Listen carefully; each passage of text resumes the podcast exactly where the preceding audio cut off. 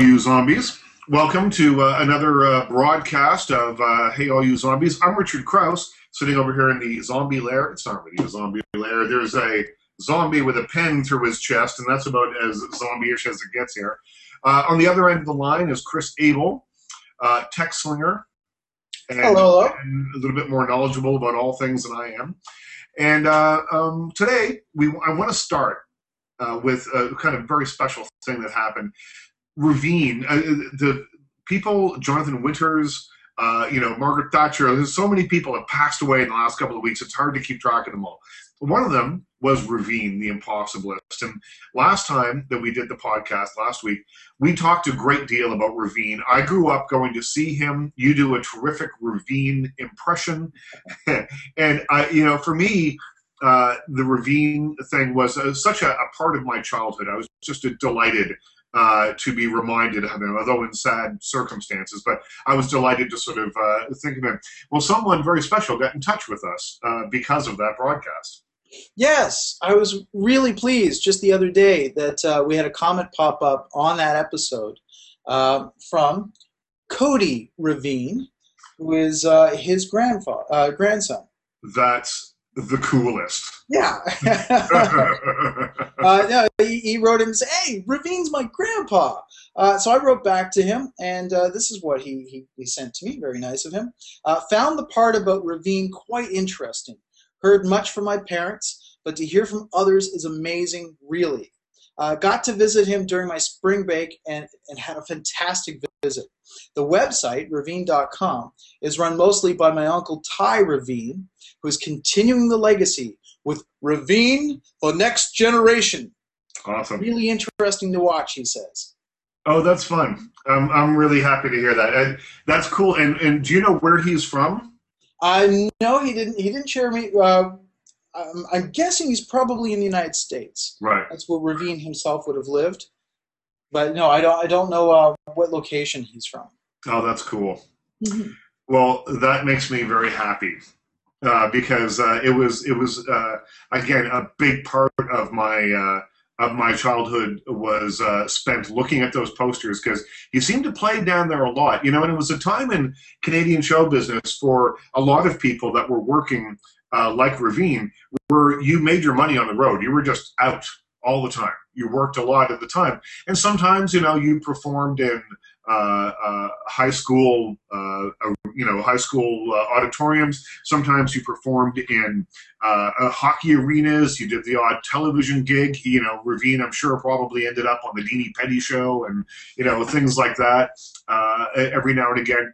But uh, for me, it was my memories of seeing him playing in uh, high school auditoriums and things that really meant so much to me because, as I said uh, last week, we didn't get uh, a huge amount of entertainment down there, uh, people on tour. And so when any, ever anybody came down of any kind, uh, I would go see him, and Reveen uh, was there a lot, and it was really thrilling to see him then. And I'm I'm happy to uh, have him remembered on our show uh, uh, now. Yeah, and you know, it speaks a lot to his you know generosity. When you have an entertainer that's willing to go where the other bands, the other acts are not willing to go, it says a lot about you know he may not have been making a lot of money doing those gigs. It may have been more about the reward of connecting with those people. Yeah. But I, I love the idea that Reveen, uh, this this mystical name, that there's actually a Reveen family. You know, it's like finding Uh. out there's a, a Mrs. Merlin and little Merlin running around. So it's it's fantastic that there's a Peter Reveen and then Ty Reveen, Uncle Ty Reveen, and now uh, Cody Reveen. So Yeah, very exciting. cool. And, and the, the promise of Reveen, the next generation, is wonderful. Yeah. Well, I will keep my eye open for Reveen, the next generation, because I enjoyed the last generation very much. Um, well, there's, you know, it, it's been an interesting week uh, since we, we spoke last. Again, lots of things have happened. Um, one of the things I wanted to talk about was uh, uh, the reporting on the Boston Marathon. And I'm not going to, we all know what happened, awful, tragic events that happened in Boston. But I was really kind of horrified yesterday by, well, by two things. By CNN announcing very early on that uh, uh, uh, someone had been arrested Uh, and there was actually even a description. John King gave a description of this person on the air. And uh, there's going to be press conferences. It was announced, and you know th- this thing has been. Uh, we we've confirmed it with two sources. Now, the, the two things that shocked me about it for one thing, that it made it to air at all. Now, apparently, they did confirm it with two sources, which is what you're supposed to do. But in a situation like this, you really want to be right. You really want to be right. So go the the extra. Phone, talk to the police. Talk to someone who actually might have put the handcuffs on somebody, you know, rather than than hearing from someone who heard that maybe possibly this is this has happened. Because what it did is it led to this sort of frenzy of news coverage that all turned out to be wrong. And uh, the second thing that I was not happy about was how I fell for it. And I sat here for a good chunk of the afternoon waiting to hear more. CNN on the television over there, uh, talk radio on the on the uh, you know stereo here while I was trying to work um, because I wanted to see if something happened.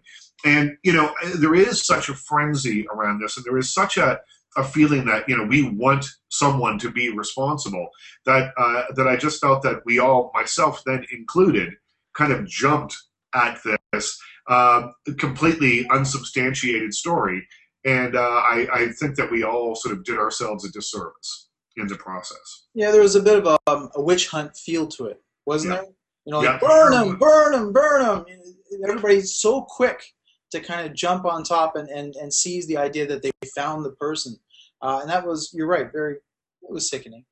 Yeah, I mean, Jon Stewart uh, had a go at John King uh, on the Daily Show last night and it was pretty funny. I mean, you know, he uh, he said that maybe John King, the next time uh, he he decides he's going to break a story like this, uh, should sit back and drink a long hot cup of "Shut the Beep Up." well, and, and let's be clear what happened here, because uh, if you're a reporter working on that scenario, you know that the FBI, the authorities, they're going to hold a press conference soon.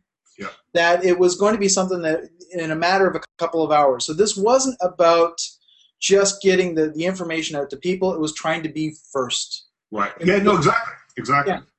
That annoying troll like behavior that you often see on websites, not so much now, but it used to be where people wanted to be the first person to comment, they would write first. That's what John King was trying to do on CNN for crying out loud.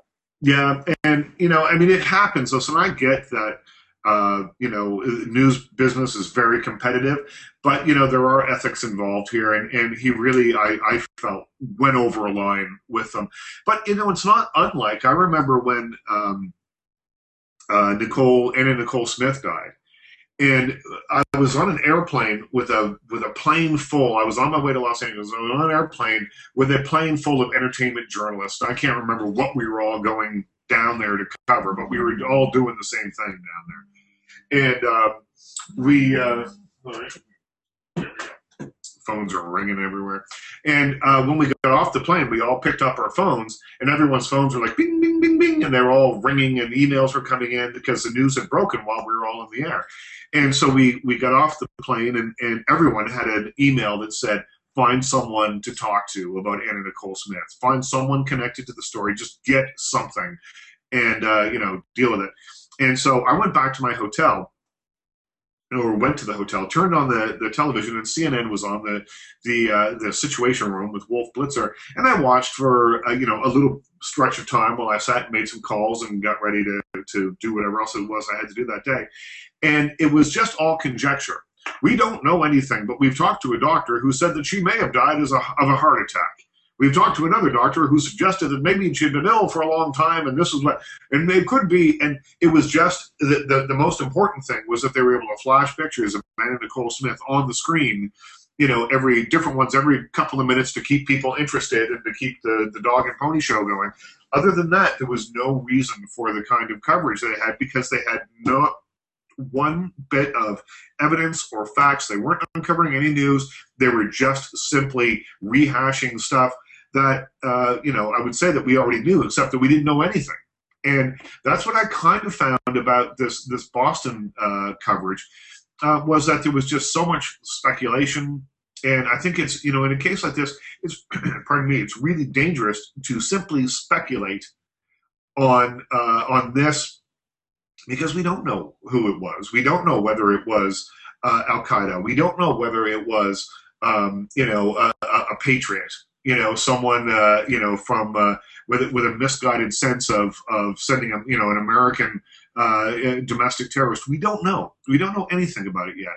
And maybe you know someone at the very highest levels of the FBI do, but they're not talking. And until that happens, uh, we don't need to see this splashed across the, the screens 24 hours a day.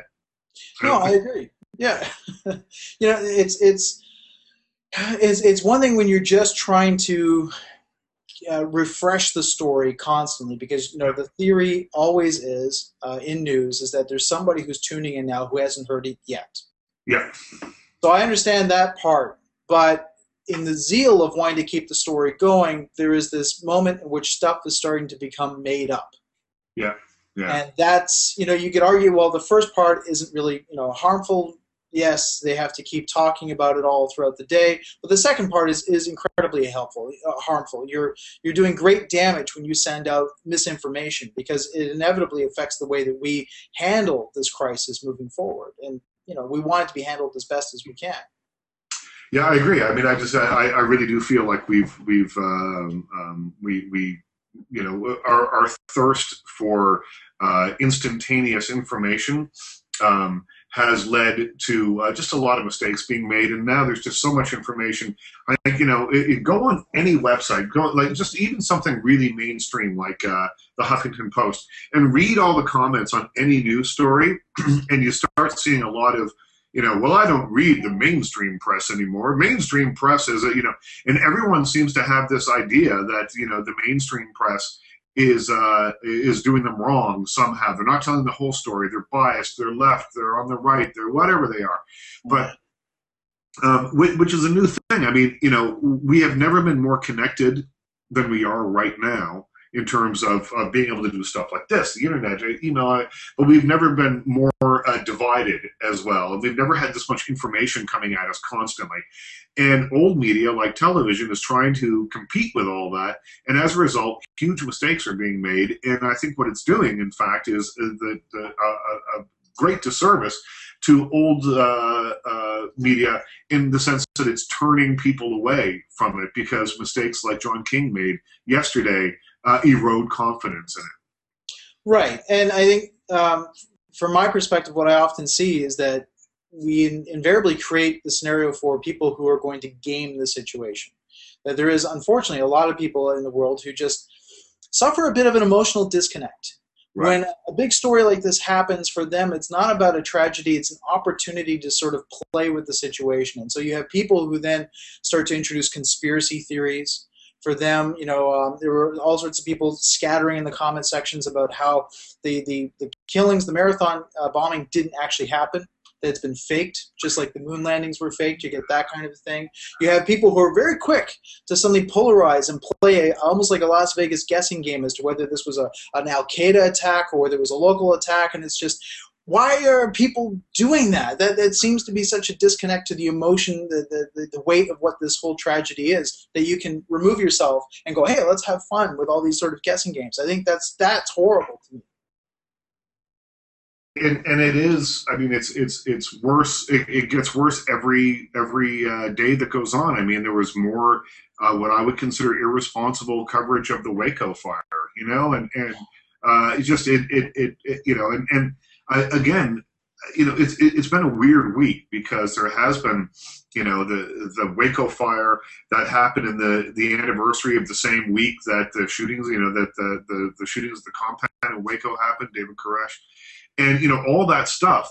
I mean, you know, you can't help but think, oh, but then you start thinking like, you know, a, a, a conspiracy theorist, and then all of a sudden, you know, you start uh, acting like John King, and you know, making wild, outlandish, uh, uh, um, you know, comments. So I don't know. I don't know what. Uh, all I want are the facts, and I want them. I would like them presented to me uh, when they are actual facts and not conjecture. Yeah, and it's it's hard because this has been a, growing trend uh, just in news regularly. Uh, the, the tech scene for me, has transformed remarkably from when I first started uh, right. in 2000, in which it was more of a, wow, how is technology and computers going to change the world? And then it became where people were playing this very same game, even though it's not about a tragedy, about what the next iPhone is going to look like, and people right. claiming to already have it, and to have seen it, and the, the, the willingness to kind of just go to the, the airwaves with really bad information just because yeah. they're feeling that you know that this is an activity we can all jump in and it's going to get good ratings was just horrifying to me because that's not what we're, we're here for it's not what we should be and it's not what i want to see it, it sort of is a big major distraction yeah no it is and uh, hopefully you know we, we this i mean i don't see i don't see it changing frankly I don't see it going the other way. But there will be uh, something will have to happen eventually. You know, someone will make such a giant miscalculation, uh, such a giant mistake that uh, um, you know people will have to sit back and go, you know what, we don't have to be first, we have to be best. Correct. Yeah, and that may be happening with John King over at CNN. I will say that um, I wouldn't want to be him today. Yeah. this particular uh, story I found on my Twitter feed as it was breaking that there were people. Now, I mean that's my Twitter feed. That's not representative of, of, of what's out there. But there were people immediately talking about the fog of news. How there was uh, a large amount of confusion. There were people saying, "Please don't retweet." Any old piece of information you hear on, on Twitter. You know, there was at least a voice of reason out there saying try to be, you know, ask questions about what you're hearing. Be careful what sources that you're getting information before you just pass it along to anybody. I thought that was pretty good. And I do like the fact that at least some reporters are starting to try to, to book guests specifically to debunk or to, to try to, to, to get rid of some of this conspiracy stuff. Yeah, I mean, I, I think you'll uh, you'll find that they say on Twitter, uh, the first hour is actually when once something happens, the first hour is actually pretty good. You're getting you know often uh, you know uh, uh, in the moment reportage. You're getting stuff that is that is useful. And it's you know the next 24 to 48 hours is just you know turn off your Twitter account because you're not getting anything new, interesting, or factual from it probably that you no. can't get anywhere else there's so much pressure. People are so panicked that you get people who, in the absence of having information, yeah. will you know supply information that's bad. And, and it's not always somebody being mean. It's just a case that you have people who are trying to come up with an answer. Yeah. And the one that I was involved with that I, I was interviewed about was the cell phones going down in the area. Right. That, that's right rather than think that it was just merely the case that you had hundreds of thousands of people all trying to call each other in a panic. Right. People wanted to believe that some men in black from with you know FBI helicopters had arrived and shut down all the cell phones in the area because you know, they believed that somebody was going to use a cell phone to detonate maybe another bomb that was out there. And it's just, you've seen too many movies. And, and, and, this is fine when you see it on a comment section on an article, but when a reporter is passing it along, when people are writing it into articles, like, wow. Yeah, yeah it's quite, it's, it's something, isn't it? uh, what else did you bring along today? Uh, well, um, non-formed rant uh, is all right. I, I, just felt it was something I, I, I, sat here and was just angered with myself by the end of the day. Well, and it's good. I think that uh, people aren't calling out that kind of behavior often enough. And if we do, then you will see um, people sort of starting to participate. It becomes the new reaction. The next time there's a big tragedy, you're going to see more people on Twitter and Facebook going, "Don't just repeat everything you hear." you know, or everybody kind of calm down and, and take everything with a grain of salt. To understand the importance of why we have to be calm and wait for the right information, not just any information. Yeah, yeah. I wanted to talk today. Um, this was something I thought of at the last minute, so it's not anything I had written to you about. But I, I thought it'd be interesting to have a conversation about cheating. Right. And uh, what brought this upon is that, um, I mean, partly I, I, think it's interesting because I'm a gamer and and you're someone who is not a gamer. That's right. So what I thought was interesting about that is that my generation, growing up with video games, cheating is a very different relationship. We have a very different relationship with cheating than I think previous generations. Maybe right. we'll find out. You know, I'll, I'll, get your take on this. But for me, what brought this upon was that um, today, now, if you were a gamer, especially because everything's connected and everything's online, there it's it's relatively easy to connect with people who are um, semi-famous, notable people you may have a great amount of respect for. Right. So there's a good chance now, if you're playing your favorite game, you might be able to have uh, your favorite comic book artist be on your list, or maybe a musician that you like, or that kind of thing. And so, someone that I I don't know personally, but I, I do know their work. I'm, I'm kind of you know respectful of them. I logged in onto a one of the countless games I played this week, and I noticed they were cheating a blue streak like you wouldn't believe. Really? Um, just like unabashed. Just you know, give me everything that the game can have. I want all the goodies now. I don't even want to work for it or, or do anything like that.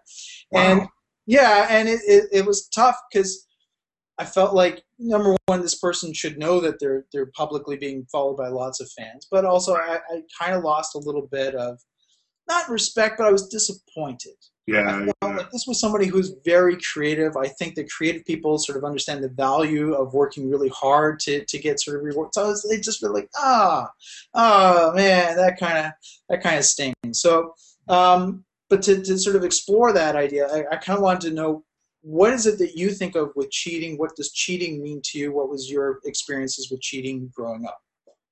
Well, I mean, you know, I grew up in a in sort of an era before, well, obviously before uh, video games.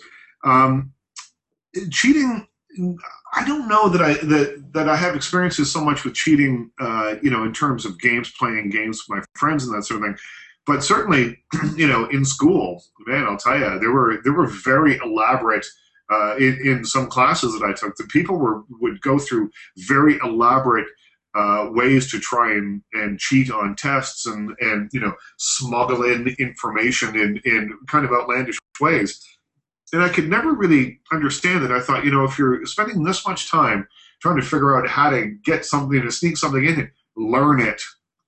It's probably faster to sneak it in in your brain than it is to, you know, write it on your cups or do whatever the hell it is that you think you're going to be able to do and not get caught and then kicked out or whatever else might happen, you know? So, um, cheating for me has always been uh, something that, uh, that, that, you know, in, in, terms of gaming, I don't really do it, so I, I, I don't have experience there. Well, or, but, or even anything in life. So, you know, uh, cheating on taxes, uh, cheating in sports, cheating in casino games. Yeah, I, I don't, I, I, I think, uh, you know, for me, I'm I'm kind of a workhorse, and uh, I think that you know anything that doesn't feel earned to me uh, feels false in a lot of ways. And so uh, I'm not I'm not a cheater. I I'll sit here and do the work, you know, and and like um. I don't know. You know, there, has been so much talk about plagiarism in journalism uh, recently, and you know, I, I am writing a new book right now. Uh, I'm, I'm approaching the end of it, and you know, uh, uh, so much of this book uh, is research. This has just been uh, there's a stack of research materials just out of camera range here that I've been using, and um, I've I've been extraordinarily careful uh, with it to make sure that I don't even unintentionally uh, use anyone else's work in anything that I do, and uh, or to try and have any of their ideas in my head, because for me that feels like cheating.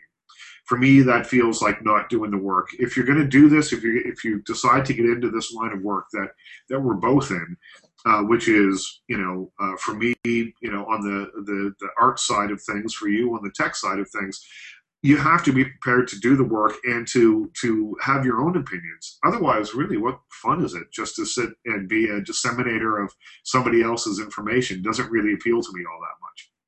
Yeah it's um, i think the way that it has developed with video games has been kind of interesting because people now cheat for a variety of different reasons. I think right. in the world over, when somebody cheats, it's generally to try to get the rewards without doing all the work. Right right? It's it's a it's a form of, of laziness. Yeah. Um, and and clearly, I think initially with video games that was the, the case. I mean, people don't cheat in other formats. People don't cheat to listen to music. Video games demands work. You have to work to get yeah. to the next, uh, to continue to, to the next chapter of the story. And I think initially that was the case that people were, but now it's become such a such a, a, matter of fact occurrence that I think for the, the generation that now is younger than I am, who have grown up where video games is now part of their, their childhood permanently, for them, it's almost that's part of the kit. You get the game, you get the, the cheat codes or the hacks that go with it, and right. that's part of the experience together. That one is not separated from the other. I disagree with that because I would say if that's the case, then the guys who design the game would include those things with it. Well, as part of the game, yeah. Right. Yeah. But they don't. Usually, it's somebody having to go off and do research to try to figure these things out. But uh, it's interesting because I always look at it with confusion uh, myself and, and my friends, we're kind of fuddy duddies when it comes to games, right? Like we don't see the end um, status that you get at the game that you are the god or you saved the world as being the real reason that you play. It's the, the journey itself, the game itself. Often I find people who cheat are just trying to, to skip over that journey. They're not interested. And so I often wonder, like, why are you playing the game? Yeah. There's so many other things that you could be doing. Why would you sit down and, and subject yourself to this just so you could skip ahead and get the little badge? Yeah. It surprises me. I'm not sure how to, to, to feel about it. But I mean, it's something that it's now this major relationship because it's something everyone has encountered by the time you're six years old. Well, it, it's not unlike, in some ways, I, I guess, what we were just talking about, you know, in terms of, you know, wanting, uh, you want to be first, you want to be acknowledged. You want to be, you know, you, you want to have the, you want to get through to the end of the game, but you don't really want to put the effort into doing it. Yeah, it's it's a case. Um, I think the the other comparison, because I've I've experienced it in school. Though usually when I experience it in school, it's somebody coming up to me and asking me to cheat with them right. or to help them cheat. And it's like there, there's somebody that has to go to the bathroom. Oh, come on, you're making a big deal of it. Why not just make this easy for me? That kind of stuff. But I, I, find with video games, because it's not work you have to do. Uh, you know, a school test is something you, you're. It's an obstacle you have to face to get around to be able to continue on in life, in real life. Right. But a video game is a pastime you've chosen. You went to a store and paid seventy dollars. Right, right, right. It's a yeah. And, and then, then, you want to get through it as quickly as possible. Yeah. Right. Yeah. And I, I just uh, that that sort of surprises me. I don't understand the attitude, but it, it's something that is very pervasive now, and that increasingly the people, most people that I've encountered who play video games, uh, especially people who are younger that, that, come up and very enthusiastic and want to have a conversation about, very quickly I find out that they are cheating, that they are uh, have already unlocked everything without having to do all the work. But to me, I like the work. To me, that's the whole journey in the first place. Well, that's the game. That's the game part of the game. Right. I, I think for, for some people, um, the, they see the task as just as a way to get something. I right. want something that makes me feel important. I want a little status icon that I can show all my friends online. And then there's people uh, like myself that I, I, sort of throw myself in that camp. It's about trying to learn something. You're, you're going through, you're taking the test at school because you actually want to learn something. You want to pick up knowledge. It's not about just getting the gold star. Right, right. Well, it, it's interesting. I, I, you know, people. Uh, I do find it funny. I find it funny that people have, you know, this isn't cheating, but have walls of books that they've never read. You know, that kind of thing. yeah. There is a, a certain amount of. Um, I, I heard a term the other day that was interesting, and it's applied to social media, uh, and specifically people who they say are above the age of 30. Is that you enter a point in your life where you're you're doing impression management. It becomes really important for you to kind of manage the impression that you give to other people. So that may be part of it.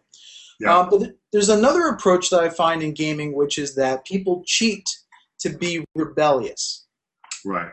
People cheat to almost as a way of sort of saying, um, you know, get rid of the rules, forget uh, the, the, the parents, forget the people in charge, screw you authority, that kind of thing. There is that kind of a sense that people feel it's okay to, to cheat just for that reason. I don't agree with that. I don't quite understand it. I don't know who you're rebelling against. Again, you went to a store and paid $70 for the game, so in a way you're almost rebelling against yourself. But you do get to a point where if people find out you don't cheat, then it's you know they become suspicious of you. You're you're a goody two shoe at that point. You know maybe there's something kind of creepy about you.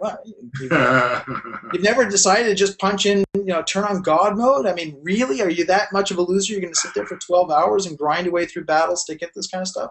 But right. you know, I think part of it is just that there is a, an experience sometimes pain does lead to euphoria. When you are sitting down trying to get through this next level and it takes you four hours, when you finally do it, you walk away going, oh, you know, and you get a real sense of achievement from it rather than just a little cartoon character going, da, da, da, you're the you win. You're a winner. Yeah. yeah. yeah, like the lotto company machines. That's right. Yeah, getting on winner. Winner. Yeah. That's another thing. Don't even get me started trying to buy, you know, a vitamin water at the convenience store and getting stuck behind people that have to check 75 tickets. Don't even get me started about that. Well, that's, that's just addiction. yeah. That's something very different. But yeah, it's it's. Um, I don't know if, if enough people have a, a, talk about it, but it's one of those things that if you're sitting around with a bunch of people, they play games. You ask about cheating, you're going to get about five different, really polarized uh, opinions. And I and I'm just is it something that you find comes up? Do you find that people have conversations about cheating? It doesn't have to be about gaming, but just but in any capacity. No, I, I, I don't. I have to say, I, I I'm, I'm trying to, to think of the last time that it may have come up, and I, I can't. I, am not. I'm drawing a blank. I mean, I, I, I think that it's something. I, I can't imagine that people are, are I mean, people will say, "Oh, I cheated on my diet. I, you know, I, you know, I ate a chocolate bar when I shouldn't have." That kind of thing. But that, I think, is really, you know, the extent to which people might uh, want to acknowledge their cheating. You know, right. Think people, a lot of people walk around and go, "I'm a cheater, everybody." So don't, uh, you know, unless it's like playing with, you know, grandpa playing whist with grandpa, you know, and he cheats a little bit, and everyone knows it, and you think it's funny. But beyond that, I don't think people uh, openly acknowledge it that often. No, okay. It's very, very interesting. One day I'll get you to try a video game. I know there's a bunch of your fans that want you to. You're not interested at all. I, I just don't have time right now because I'm a, I have a slightly uh, compulsive, uh, uh, uh you know, com- uh, uh, personality that I'm just sure that I would end up like yes, you know, thousands of hours that I don't have right now. And that's something that I, I, have heard a lot. Like it's one thing. I think sometimes people feel like there's a, a generational judgment. Right. Oh, those those fiddly diddly video game things, and especially because you're a film critic. Right. That my conversations with people who are your fans, um, it's a sore point, not of you personally, but because of Roger Ebert, because of a couple of other film critics. Right. Used to Be, yeah, and it's something that's it's true of other film critics that I've met that uh, as a um, occupation, you guys tend not to be gamers. You tend not to be people who, who are heavily into technology, and there's almost sort of this sense from a younger generation that maybe you guys are being a little sniffy about it. But I have heard a lot of people say, you know, I, I'm I'm scared of getting into video games because I think it's just going to be too time consuming.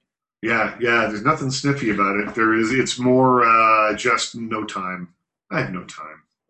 Uh, but I will make time to do this. Oh yeah, that. Do you know what that is? Oh yeah. That's the Rush stamp. The Canada Post has announced that there's going to be a Rush stamp, um, and I think this is amazing. Uh, Canada Post, it says here, rocks out with new stamps featuring Canadian bands. Uh, so uh, um, the Juno Awards are next week. Uh, so they're, they're, the Canada Post is, is unleashing these stamps, and there are a number of them. Uh, there is a Rush, who I just saw there. The Guess Who is getting their own stamp. The Tragically cool. Hip are getting their own stamp. And then a band called Beau Dommage. Uh, and I wasn't familiar with them, but they uh, apparently, uh, according to Canada Post here, uh, were formed in 1973 and they played a significant role in defining Quebec's music in the 1970s. And uh, but I, I, think this is really cool. I know that uh, Canada Post has already. Uh, even have them here somewhere. They've honored musicians in the past. Stompin' Tom Connors has had a series of stamps before. I think Bryan Adams. and that, this is the first time I think that bands have been uh, uh, included in this. And I love, I love that Rush is getting one. And the 13 year old me would maybe not have believed that Rush would one day be on a stamp. It seems uh, somehow a little bit non rock and roll. You know, it's like rock and roll is supposed to be rebellious. You're supposed to not, you know, that was a long time ago. These guys are older now. They're they're they're at the point in their career where they're still making creative, vital music. Uh, but they they're also in the getting awards stage of their career as well. Now they're getting stamps. They're getting uh, brought into the Rock and Roll Hall of Fame after a very long time. Mm-hmm. Uh, they they should have been inducted a long time ago.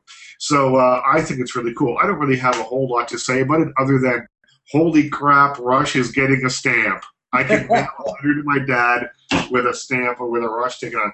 I I've seen Rush a lot of times, but they were all, you know, I saw them 30 years ago. You know, I saw them a number of times.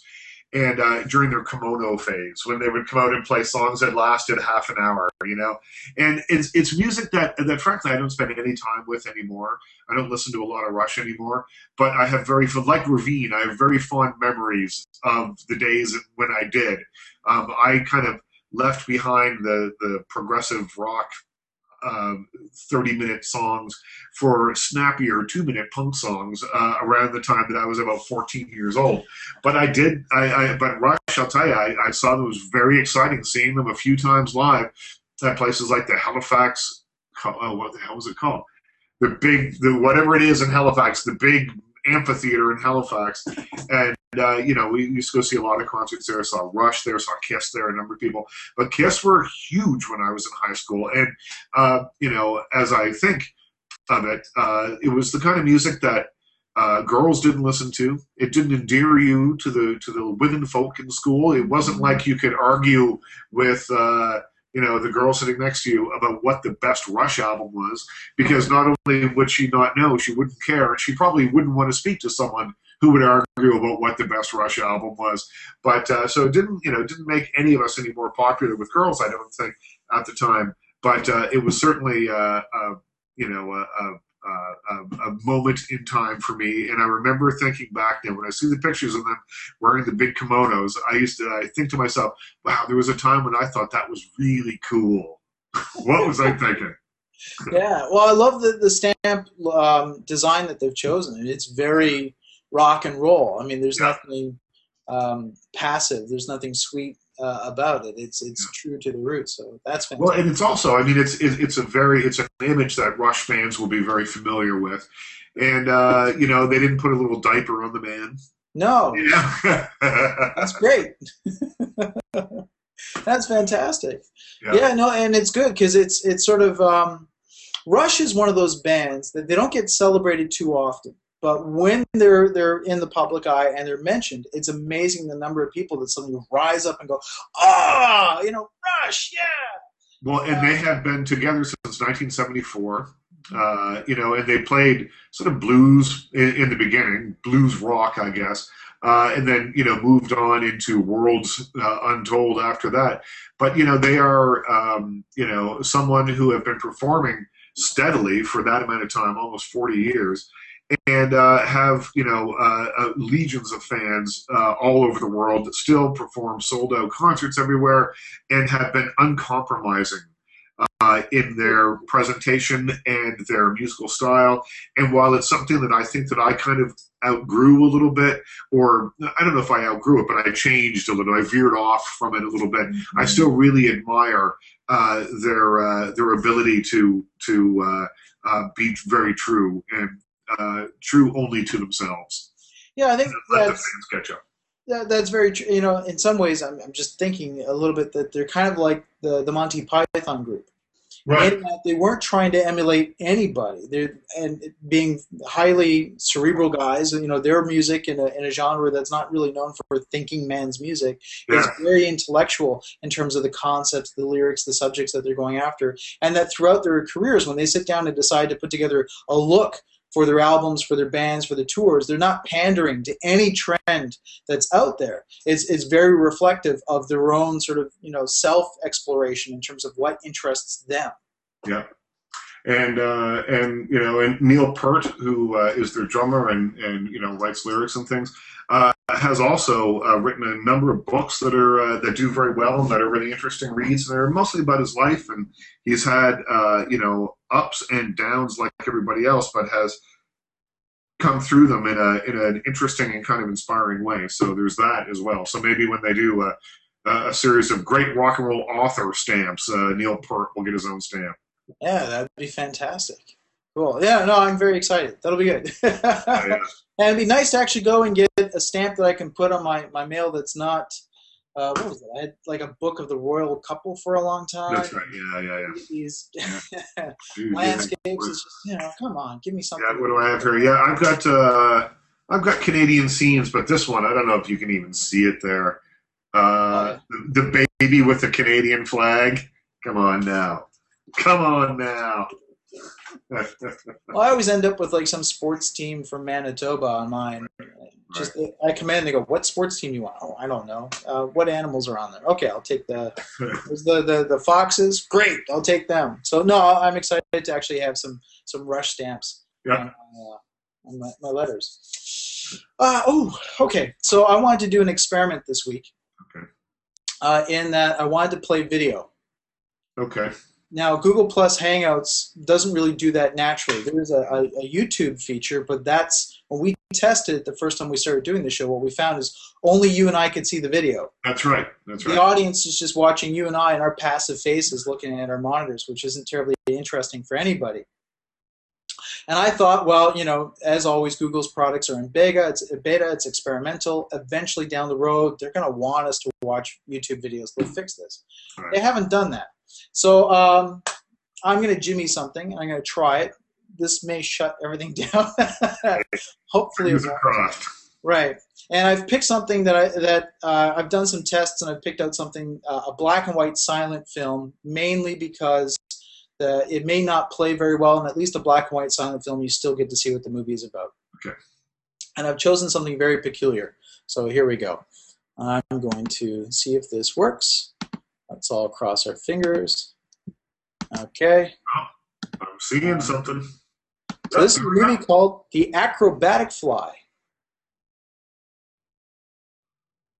That's really cool. So what we're looking at here is a movie of um, a blue bottle fly that has been placed on its back, and uh, his handler is introducing a number of objects for him to juggle, as it were. The intent of this movie was to show off the incredible strength of insects, that at that small scale they can handle objects so much larger uh, than their size. If you and I were on our backs, we wouldn't be able to swing tree trunks around the way Right, this uh, right. insect is doing here. Uh, in a moment, you're going to see him handling a couple of, I think, a dumbbell that is given to him. Here's a rather large ball, uh, or I think it's a box of some sort that he's been handed. Yeah, yeah. Yeah, it's hard to tell exactly what it is. It looks like a little package of some sort. Yeah. Yeah, uh, and then, so uh, I can feel my computer sort of speeding up here, so I'm not going to let it continue for too much longer. I just want to get to the point where it's got the the dumbbell on. If we can get to there, I think that's a cork that uh, a cork from a wine bottle that he's now Ah. back and forth. Yeah. A moment a little bit later where you can see him actually. There we go. That's a dumbbell that he's wow. And he's swirling and moving it around with incredible strength and agility. Uh, and then a little bit later, they actually show him sitting in a chair. Actually, hopefully, we can get to that point before this shuts down on us. But yeah, an amazing movie. When this was shown, and this was uh, done in the early 1900s, so we're talking about 1907, 1908, it caused a tremendous stir and upset. So there we are. There's the fly playing with. Um, yes, this is amazing. They actually got the fly to juggle another fly. That's kind of what I was looking for there. So we actually have one blue bottle fly who's been handed another fly, and he's turning him around. Uh, and the next scene, here we go, a much larger boulder that Right. the guy is playing with. And then the piece de resistance at the end should be that he juggles not only the boulder, but another fly on top of the boulder as well. That's crazy. This reminds me of there's in in oh yeah, look at that. Here we Wow. go. So now we have the piece de resistance, a blue bottle juggling a large boulder with another blue bottle on top. And so not only is he um, taking care of his own weight, but he's also got the object that's in between them. And I think I've pushed my luck enough that I'm going to shut it down. Wow, that's cool. There's the um, it reminds me of a, of a film that that uh, was made in about 1912 uh, by a guy called Ladislas Starevich. I think is his name. Ladislas Starevich was a, a pioneer in stop motion animation. And what he did uh, was uh, make a, a, film called The Cameraman's Revenge, and it's about a grasshopper who comes home and uh, his wife, his bug wife, is having an affair, and uh, he takes pictures of everybody and stuff. But it's very elaborate. The, the, the, the, you see the grasshopper riding a bike, and, and it's it's it's really really intricate. And at the time when it was made. Um, let's just see if I can pull up some pictures here. Yeah, here we go. Uh, at the time that it was made, people were like, "How did he train those grasshoppers to ride a bicycle. It seems impossible, but uh, it was uh, it was all uh, in camera trickery, but really really beautiful. It's available on YouTube. It's not hard to find, and uh, it's really worth having a look at. Here, let me just uh, pull up this picture here. It's kind of small. I don't know if we'll be able to see this or not very well, but that's a, that's a still from the cameraman's revenge. That's awesome. So we got yeah. a grasshopper facing uh, an easel, and actually, yeah. it looks like he's holding a brush and painting. Yeah. An open window behind him. That's yeah. that's wonderful. And uh, here is uh, the grasshopper as cameraman right there. Oh. And so, but but it's it, it is uh, you know I can see we're in 1912 people who were not particularly visually sophisticated in terms of movies uh, might be uh, a little bit bowled over by this, but it was it's it's quite something. So so check it out if you can find it. The Cameraman's Revenge. Well, the the film I just showed, an acrobatic fly. Um, when YouTube first launched, there were a number of companies that were just enjoying the experience of taking material that they had and putting it online. Right. And that clip came from the British Film Institute, which went through okay. and found all this kind of stuff. And so people were discovering this stuff and getting really excited. When I found it, I was uh, at that time running a blog at CTV called Tech Life. Right. And I posted that to Tech Life, thinking that this was kind of a fun, novel image. And I was trying to teach people about YouTube at the time. Um, and teach them about the wave of silliness that was going to arrive. People at that time were very still serious about technology, and I was like, no, no, no, everybody hold on. There's going to be videos about cats and all sorts of stuff. And I posted that, and it was um, one of the few moments I got a huge hostile negative reaction. I had a lot of people really angry at me for putting that on CTV. And why? The reason being they felt that it was sadistic in nature, that I was encouraging people to take entertainment from the torture right. of, a, of a, a, small thing, you know, a living thing. Maybe a fly, but, you know, it, clearly this fly has been tortured in some way to perform this way. And I didn't have much that I could really do to respond to that. I knew it right. came from the British Film Institute. Uh, there was a little bit of information about the guy who made it. I knew that he was a filmmaker held of high esteem and that he had a scientific background. So my feeling was that it wasn't as sinister as it seemed to be, but I really didn't have much information that I could help people in terms of their, their conflict with it. Um, right. So thankfully, I've not forgotten it, and I now have you know uh, more information as to what's happening in that clip.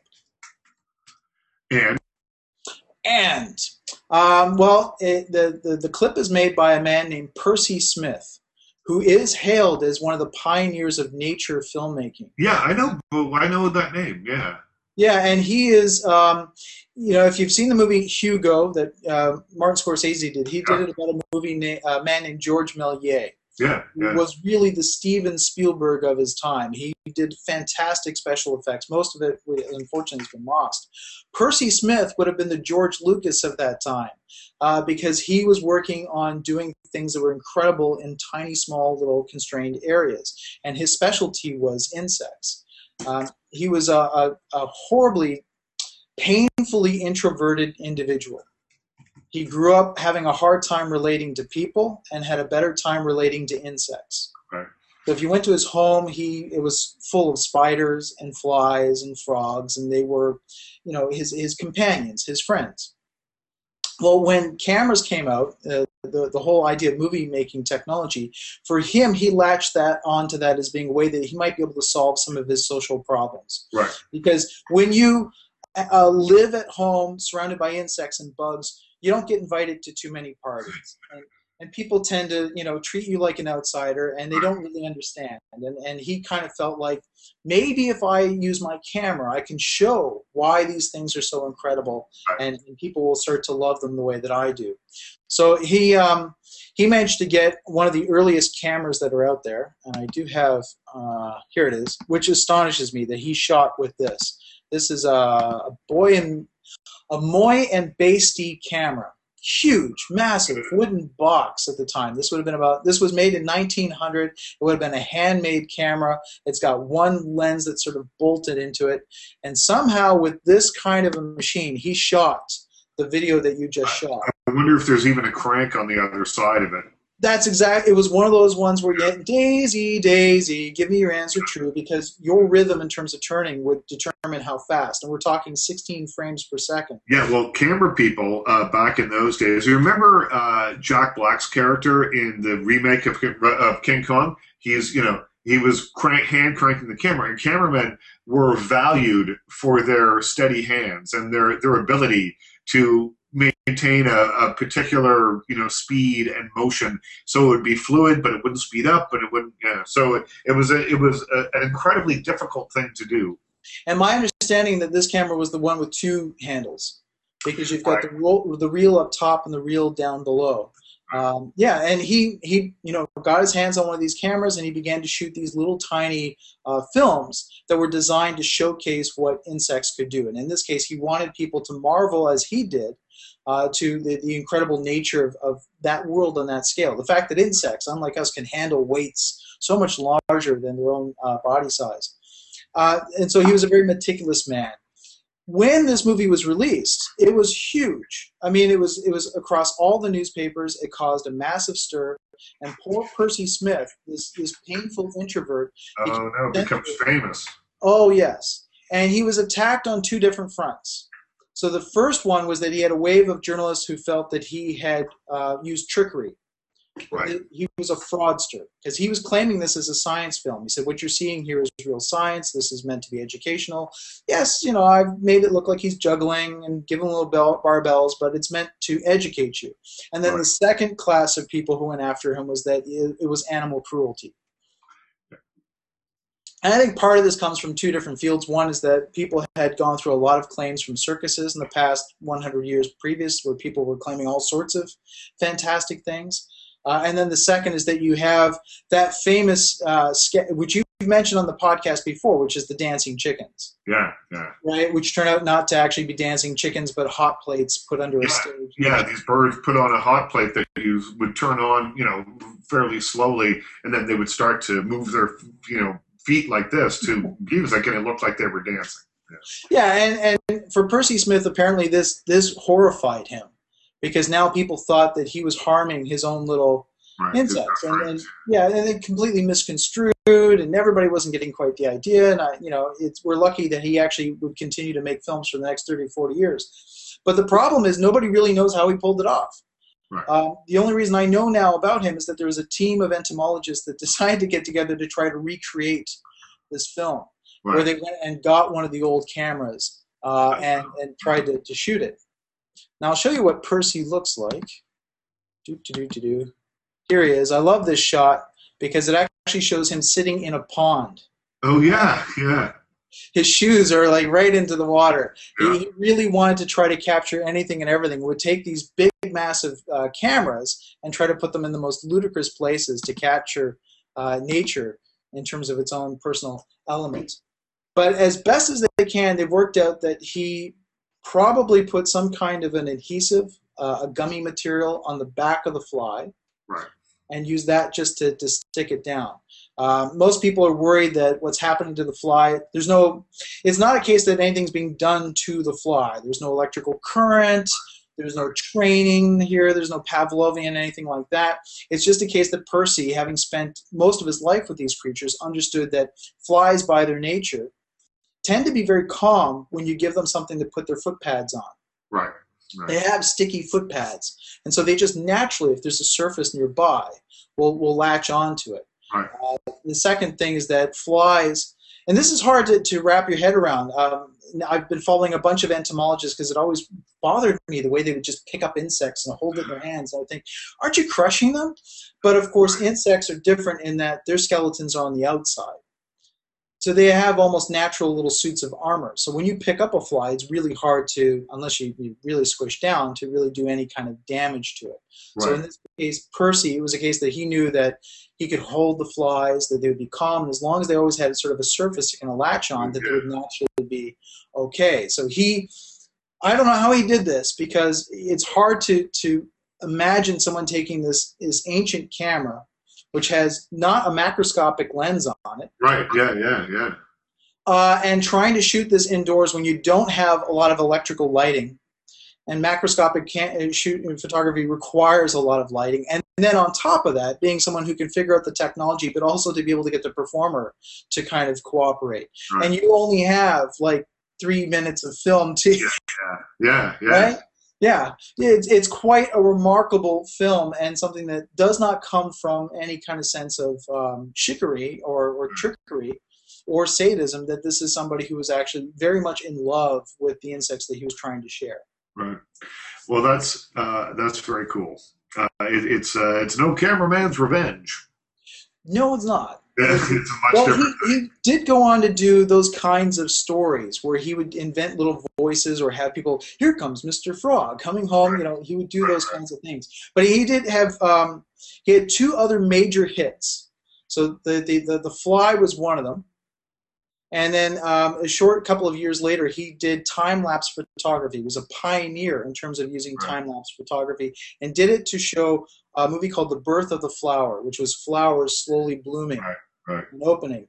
And what you'll love about this is that people seeing this for the first time thought it was so beautiful that theaters couldn't get audiences to leave. Because there right. would be people who would sit in the chair and, and insist that they start the movie all over again so they could watch these flowers slowly open through the magic of time lapse. Yeah. Uh, his second was that he did a film showing mites uh, in cheese. Yeah. And that just blew every, you know, you can imagine it's like the bed bug story that we had last year. Right. Everybody went crazy. And that year, uh, microscopes were the tech toy to buy. Right. But uh, what's interesting in that people are now going through his films, it's discovered that he beat everybody on a technique that um, that is, is shocking, which is that he managed to set up a rig. He did a movie um, called The Strangler, which was all about using time lapse photography to follow a vine as it slowly wrapped itself around a bigger plant. Right, right. But what's key about it is that as the time lapse photography goes and you see the vine going around the tree, the camera slowly moves oh, with it. Yeah, yeah. Right? And that was something that uh, wasn't thought to have been done until 1976 with George Lucas and Industrial Light and Magic, and they connected computers to right. state of the art cameras to kind of track the movement of frame by frame movements of spaceships. Somehow, in 1930, Percy Smith using string achieved the exact same effect. Wow, wow and, and, we have no idea how he did it. Apparently, he did it using mercury switches and bits of string, and would actually get the, the this massive box camera to slowly move and time it perfectly uh, to get uh, to capture the, the growth of this plant, which is not something that you can just simply stop and repeat again. I mean, right. you can't just plant another plant and then try to, to capture it. So he was someone of astonishing innovation, meticulous nature, and and just this oddball who most people even today are still trying to work out who he was, what he did, and what a lot of his films kind of meant. Right. Wow, that's uh, that's cool. I, I and I, I know the name, but I, I, I didn't know all that about him. And I just I, I love the technical innovation, and I love that it was done with string and some mercury switches. It's awesome. Yeah, I mean, and that's uh, I think there, there was a period there where people kind of looked down a little bit on the early days of film, especially black and white and silent film. And I love that now there's this great appreciation that at the time people were doing feats in in technical innovation that were just as amazing as some of the stuff that's being done today. Right. Yeah. Well, uh, for more, go to the website heyallyouZombies.com. Uh, we will put up some videos. I think we need some Rush videos up there right oh, now. Oh, definitely, yeah. Get some Rush videos up there, and uh, and I'm sure that if you want to have another look at the uh, juggling fly, that can be made available as well. Oh, yeah, I'll put that up there for sure. That's cool. All right, people. next week.